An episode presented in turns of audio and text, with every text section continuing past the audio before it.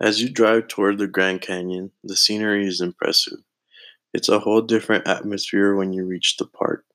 Hundreds of people touring, but people still feel a sense of tranquility. It's a mesmerizing view throughout the canyon. Catching a glimpse of the Colorado River is something breathtaking. One of the most impressive sights is the sunset at the North Rim.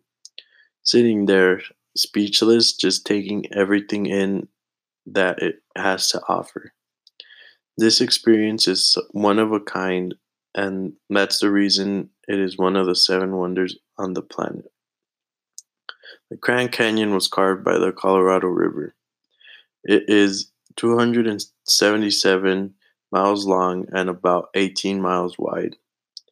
It took 3 to 6 million years to form.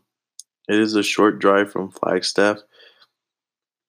It is only about an hour and a half an hour and 20 minutes. The entrance fee is also only $25, which is nothing to see one of the seven wonders of the world. The canyon was created by a series of erosion due to the rise and fall of the Colorado River.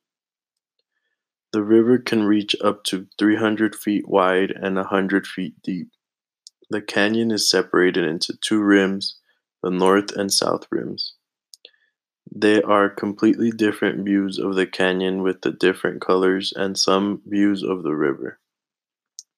The park was established in February 26, 1919. Received about 44,000 visitors when it first opened.